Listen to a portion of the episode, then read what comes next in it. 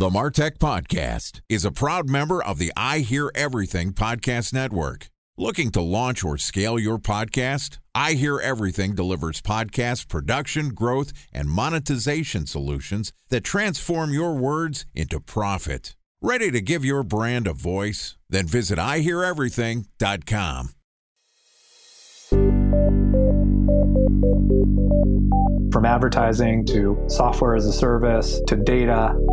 Across all of our programs and clients, we've seen a 55 to 65% open rate. Getting brands authentically integrated into content performs better than TV advertising. Typical lifespan of an article is about 24 to 36 hours. We're reaching out to the right person with the right message and a clear call to action, then it's just a matter of timing. Welcome to the Martech Podcast, a BenjShap LLC production. In this podcast, you'll hear the stories of world class marketers that use technology to drive business results and achieve career success. We'll unearth the real world experiences of some of the brightest minds in the marketing and technology space so you can learn the tools, tips, and tricks they've learned along the way. Now, here's the host of the Martech Podcast, Benjamin Shapiro. Welcome to the Martech Podcast. Today, we're going to have a little fun and talk about how you can set your e commerce brand up for long term success. Joining us is Jack Haldrup, who is the founder and CEO of the Dr. Squatch Soap Company, which is an omni channel e commerce brand that sells high quality handmade products for men who live demanding lifestyles.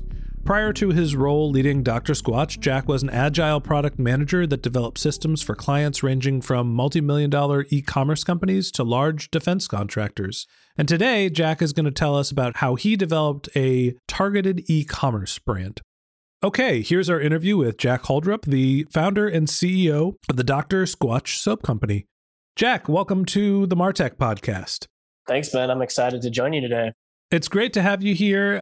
I have to say that I was bumping into your website. It was actually introduced to me from Adam Weiler, who has been on this podcast a couple of times. He is an Amazon expert. And I was looking through your content, doing a little research for this episode. Your content is hysterical. I love how you've positioned your brand. I want to hear all about it. Thank you. We like to have a little fun. Yeah, it seems like it. I'm a recovering bro. and I think that now that I'm a career professional and a married man, maybe I'm targeted in a little bit of a different way. But before we get into what Dr. Squatch is, tell me a little bit about your background and how you got into running a soap company. Very randomly, I have a background in consulting and a little bit in tech. And I read the four hour work week became obsessed with this idea of taking more control over my life, starting a business. So that just kind of coincided with me going down this rabbit hole of learning about nutrition for personal health reasons and personal care products. So all this came together about six years ago, and I decided to start a soap company and to specifically create a brand around selling soap to men. What was it about the four hour work week and studying personal health that got you to decide you needed to create a soap brand specifically? A couple of reasons. One was specifically the product itself. So I started using soaps that were made at like farmers markets.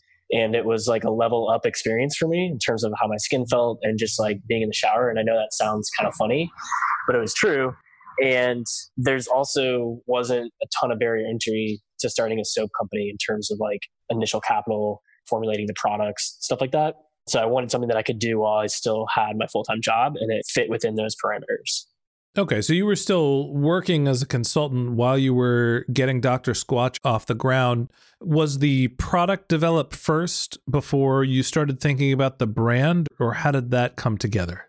It was coinciding. I mean, one of the biggest things I did is I just told myself that, like, during the week, I was going to work every day until 10 p.m. So, you know, I had my corporate job and then I was just going to work until 10 p.m. until I launched the business. That was just the mindset that I was in the brand itself, like the idea for what the brand was going to be was in my head, but it took a little time for it to conceptualize into like this Sasquatch character, which eventually became Dr. Squatch.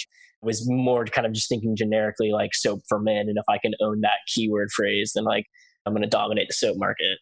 So you had the idea that you were going to target men. Did you have any other areas of focus? Were you thinking younger, older? Tell me a little bit about that sort of intuitive targeting that was built into your head. Yeah, I think intuitively, a major advantage that I had was that I was creating a product that I wanted to buy myself. So, for one thing, that you couldn't just go, like, I was buying soaps at the farmer's market. They felt a little like maybe girly or flowery, something like that. And didn't really identify with any of the branding that was out there with other soap companies. So, from that aspect, I didn't have to guess what my customers wanted. I just had to build something that I wanted. So, I think that helped me answer some of those initial questions. So basically, in your product research and also just in your personal investigation, you realized that there was a gap in the market because there wasn't a brand that was specifically building a product for men or doing any branding for men. What was it about some of the branding experiences from the competitors that you feel didn't fit with men and people of your age and people with the same concerns that you had? I mean, how many guys have you ever talked to where they told you about what soap they're using? Um, zero. it's not super common, right? So I don't think a guy would go out of his way to go buy some like handmade soap at a market. I do think that there is some targeting towards men, and specifically, my mother in law buys me Kiehl's soap and Kiehl's products every Christmas, right? So she knows that that's a brand that resonates for me. And as much as I joke, the typical macho man probably isn't running around talking about what soap he uses, but I do think that there are brands that target men. I think that there's the American Crew brand, there's Kiehl's, there's Jack Black. There's some stuff that's out there yeah. But it seems like you still felt that there was a gap in the market. Sure. So, two things. Number one, most of those brands, maybe outside of Kiehl's, are not really focusing on natural or even quality, I would say. They're focusing on maybe an experience. And I saw a lot of, at least from my perception, like pretension in certain men's grooming brands. Like you have to be this perfect guy, or that's the image that I got from it. It didn't seem very like approachable or like interesting to me. That's interesting. So now we're actually getting into the branding where you're thinking about what your brand is, which is meant to be approachable and natural. Correct. So, from our brand perspective, something just a little bit lighter and more fun that has an underlying value behind it. Like in terms of the quality of the product, it's healthy for you, it's better for your skin. But we didn't necessarily want to lead with that or only focus on that because we didn't think that people would find that very interesting. So, as you were developing your brand and you realized that there was a gap here, there is a subset of products that are out there that are targeted towards men, but you felt that they were meant to be more aspirational and not necessarily focused on natural products. So, you figured out what your product positioning was going to be. What was your process for developing the brand and coming up with your tone? I would say it just came naturally which is maybe not a great answer, but it's just been iterative over time. It wasn't like a big decision where it's like, this is exactly what we're going to be. It's just creating content, seeing how people respond to it. And you want to have a gut feel of like where you're going to head, but it's basically just a process like that. And I mean, if you look at our website from six years ago when we started versus some of the content that we put out recently, I think maybe in my head, I thought that that's what we could do or where we were going, but the reality of what we were producing wasn't there. So you had a North Star in your head and you were working your way towards that direction and modifying based on some of the signals you have when you actually created and launched your content. So essentially, you had a little bit of an agile development method for your brand development. Correct. And I can give a more concrete example of that. So one aspect of that is when we first started, we were super focused on the natural aspect. I think we focused a lot on like ingredients of the product and like where it's sourced and how it's made. And then over time, once we learned more about our customers and we got more feedback from them about what they actually liked, we changed some of our messaging. So it doesn't mean that the natural aspect isn't important to us, but we found that that was a secondary thing. So you built a customer feedback loop that allowed you to pivot your brand or slightly pivot, modify your brand messaging to go a direction that satisfied the people that were buying your products. Talk to me about how you took in data from your customers. Was this just people writing you emails? Was it product feedback? Yeah, both like anecdotally and also we did try to approach it with data. So we did some surveys on our website we have like an account page. People would go there and then we would ask them questions. So it was a specific process actually formulated by this guy named Sean Ellis. He's a growth marketer. And it's like a product fit survey. So the first question you ask people is how disappointed would you be if you could no longer use this product and you want people to say either disappointed or very disappointed. And then you ask those people specifically some questions about what they like about your product. So you're kind of getting your best customers. All right, so you're taking in customer feedback and you're trying to understand who are your best customers once you've launched your product and you're pivoting your messaging there. A special thanks to our presenting sponsor, Mutinex. Ready to take your team from I think to I know? Then join brands like Samsung, ING, and Asahi who make better marketing decisions with Mutinex. Mutinex Growth OX, the marketing mix modeling platform that makes measuring ROI fast, easy, and cost effective. Request a demo at mutinex.co. That's M U T I N E X.co. Time for a one minute break to hear from our presenting sponsor, Mutinex. In 1919, John Wanamaker said, Half the money I spend on advertising is wasted. I just don't know which half. Well, the advertising landscape has changed since then, and instead of reaching your audience on two channels, you're probably reaching them on 20.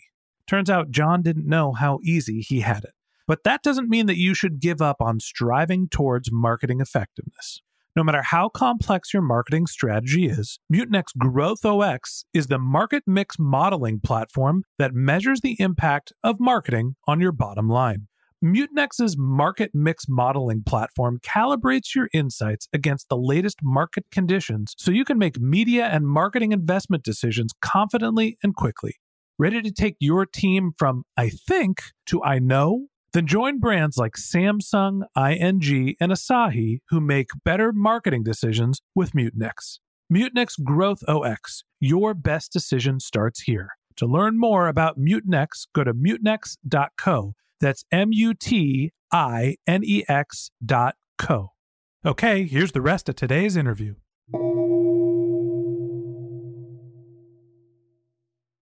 How are you gathering data about who your best customers are and what are some of the targeting profiles that you're building? Are you looking at age, behaviors on the website? Are you looking at job titles, purchase size? How do you figure out who your best customers are? One thing that was really helpful for us is basically pulling that data down from our e commerce platform and actually mapping it to Experian data, which is like credit card based data. So that allowed us to see some interesting things. One was that I think something like 60% of our customers were married. Another big one was that we were able to map their locations. So you're able to see based on population data how much order volume we were getting. And the reason that was interesting was because if you just go look at your order history and you export it, most of your orders are going to be from New York, Texas, and California that doesn't really tell you that much. But if you can look at how what's your order frequency compared to the actual like relative population, that gives you some more interesting information. And what we found was that we under trended in places like New York and LA, and we over indexed in a lot of secondary regional cities, like maybe Sacramento, California, or Lexington, Kentucky. So I think that that told us a lot about who our customer was so tell me what you actually think about who the customer is based on what their geography is. If they're in these secondary urban metros, Lexington, Kentucky, Sacramento, you know, they're in the fifth biggest city in California. What does that mean in terms of positioning and branding? It's an indicator. So I don't think that it's holistic. You never say that this is our only customer, right? But it's helpful. And it's helpful because we had a gut feeling that this was the case based on anecdotal stuff. Like comments that people would leave on Facebook posts, reviews that people leave on our website, emails that we get. So it just confirms some of that stuff for us. Interesting. One of the things that stands out to me the most about your brand is two things. One, you've developed a character that is centered to the brand. And the second thing is you use a lot of humor. Your content's hysterical. I honestly went through the website. I was laughing out loud watching the video of sommeliers comparing your soap to the commercially made soaps. It was it was really funny stuff. Talk to me about why you decided to build a character and position the brand around this mythical Dr. Squatch person creature. and why are you focusing on a humorous approach? I think just because it works. I would say that Dr. Squatch at the beginning, like the character of him, the drawing did embody some of the values that we wanted to have as a brand. So it's kind of, I viewed it as this mythical creature out in nature doing whatever he wants. So maybe it represents some of the wilder side of man. I think that there's definitely something to that. But to take it to like advertising, I don't think that it has to be humor that you work with. But what we identified, especially early last year, was that we were having trouble getting traction on our paid media channels. You know, they were doing kind of like worse than ever. So we were just thinking about like why that was the case. And we were spending a lot of money either internally or on agencies to optimize all this content across, you know, Facebook, Instagram, Google, whatever but we weren't spending a lot of time on producing good content. And So we just thought about it really simply. Like, what do people, when they're on Facebook, want to experience? They want to be shown something that's actually engaging, that would actually entertain them. So we're just trying to meet them where they're at. So you're building content that is essentially fitting for the platform that you're using as an advertising channel. And obviously, everybody likes having a good laugh. Talk to me about some of the brands that you think are exemplary, that are kind of in a similar category, that have used similar marketing strategies there's a lot and i love being on facebook and seeing all the ads that i get served some that definitely stand out to me i mean i think dollar shave club kind of set the standard for our industry and then there were some follow-up ones like dollar beard club that have great content i think Chubbies is a great one in the apparel industry bird dogs is a little bit smaller but also hilarious and then specifically for us we looked at not just those types of brands but we looked at some other brands like purple mattress Poo-Pourri Sorry, did you say Poo-Pourri? Yeah, Poo-Pourri, squatty potty. what, what is that? Poo-Pourri is a spray after you go. Okay, I get it. Love it. So yeah, these brands built these amazing videos that combined humor, but basically wove that into a story that sold you on their product along the way. So that's exactly what we tried to do with our big video that we made. It's interesting. Uh, you mentioned a couple brands that I probably would have put on the list as well.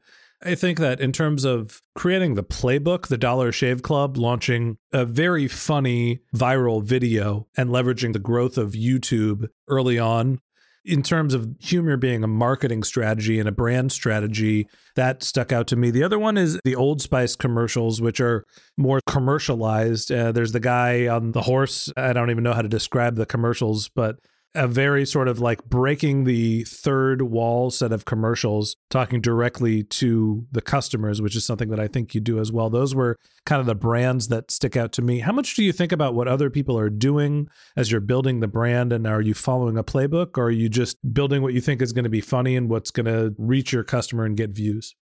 I would say our philosophy has changed a little bit recently on that. I think it's great to be aware of what's going on, but as much as possible, we're trying to move towards what I would call a growth hacking or a lean marketing methodology, where really no idea is bad. We want to list out all the ideas, we want to rank them, and then we want to just execute as fast as possible. It's interesting to me that we've talked about a couple different methodologies. The lean methodology, you were kind of an agile developer in a past life you followed Tim Ferriss's book. And as we talk about the brand, a lot of what you're doing is built on intuition.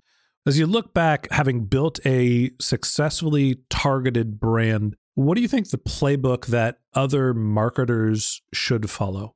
Let's say you're building a extension to the Dr. Squatch brand that's a Mrs. Squatch. What's the first thing that you do? First thing I would want to do is basically say, okay, what type of woman would want to buy this bar of soap with a hairy creature on it and why? I think it brings into question whether you should keep the hairy creature on the bar of soap if you're selling it to women. Exactly. And that's why we've never used this brand to sell to them. well, Mrs. Squatch doesn't have to be hairy. I think a, a hairless Bigfoot is, you're getting into some weird territory there. Just has to have big feet. I told you we were going to have some fun on today's episode. Uh, I understand that you have to reverse engineer and you're thinking about who the customer is that would be interested in this. Let's take a different example. If you weren't specifically just create an extension of your brand, but you wanted to create a new natural female targeting soap brand, give me a sense of how you would approach the problem and what are some of the steps you would take we talked about who the customer is and reverse engineering that. So I think then the second thing is thinking about why that you should matter in their life, why this is going to be interesting to them.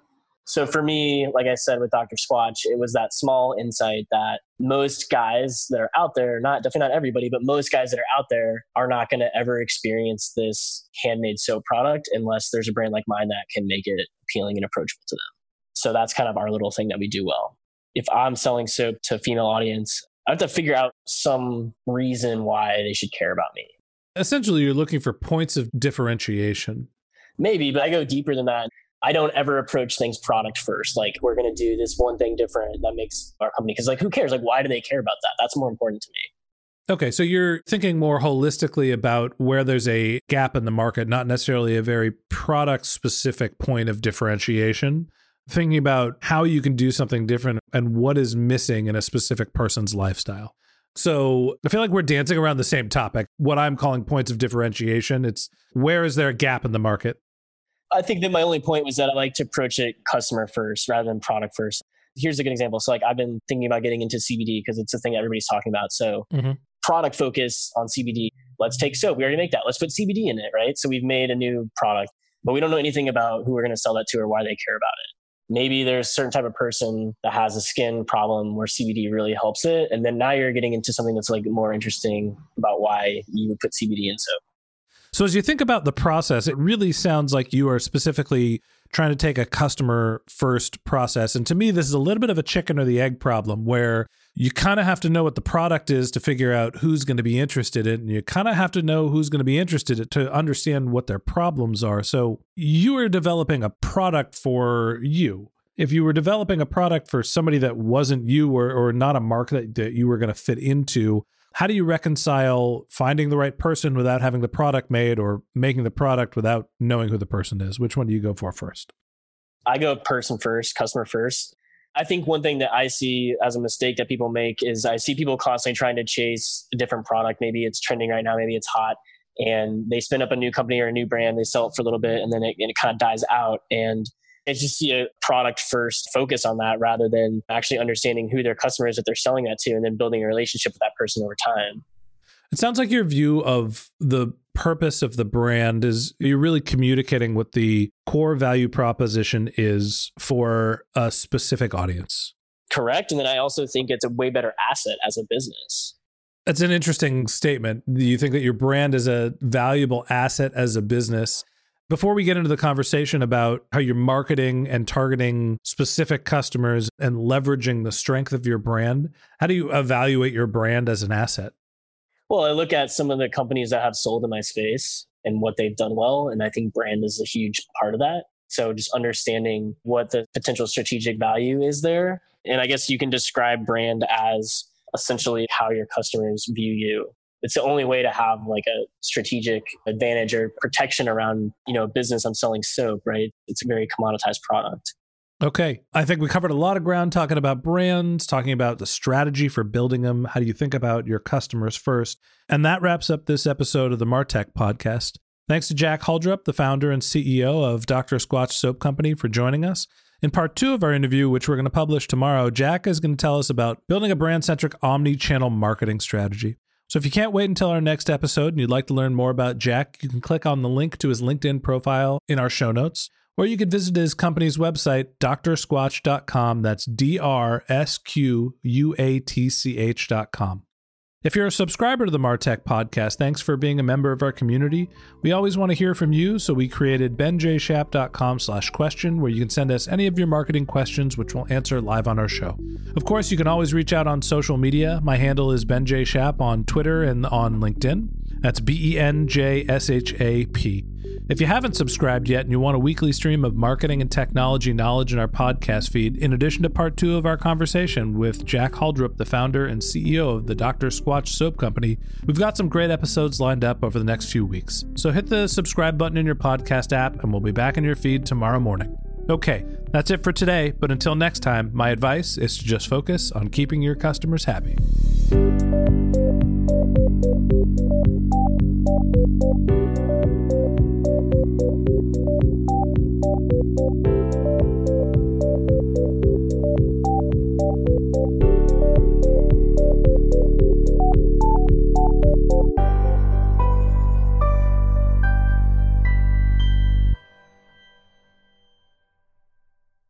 Thanks for listening to the Martech Podcast, and I Hear Everything production. Looking to launch or scale a podcast like this one for your brand? Then visit IHearEverything.com.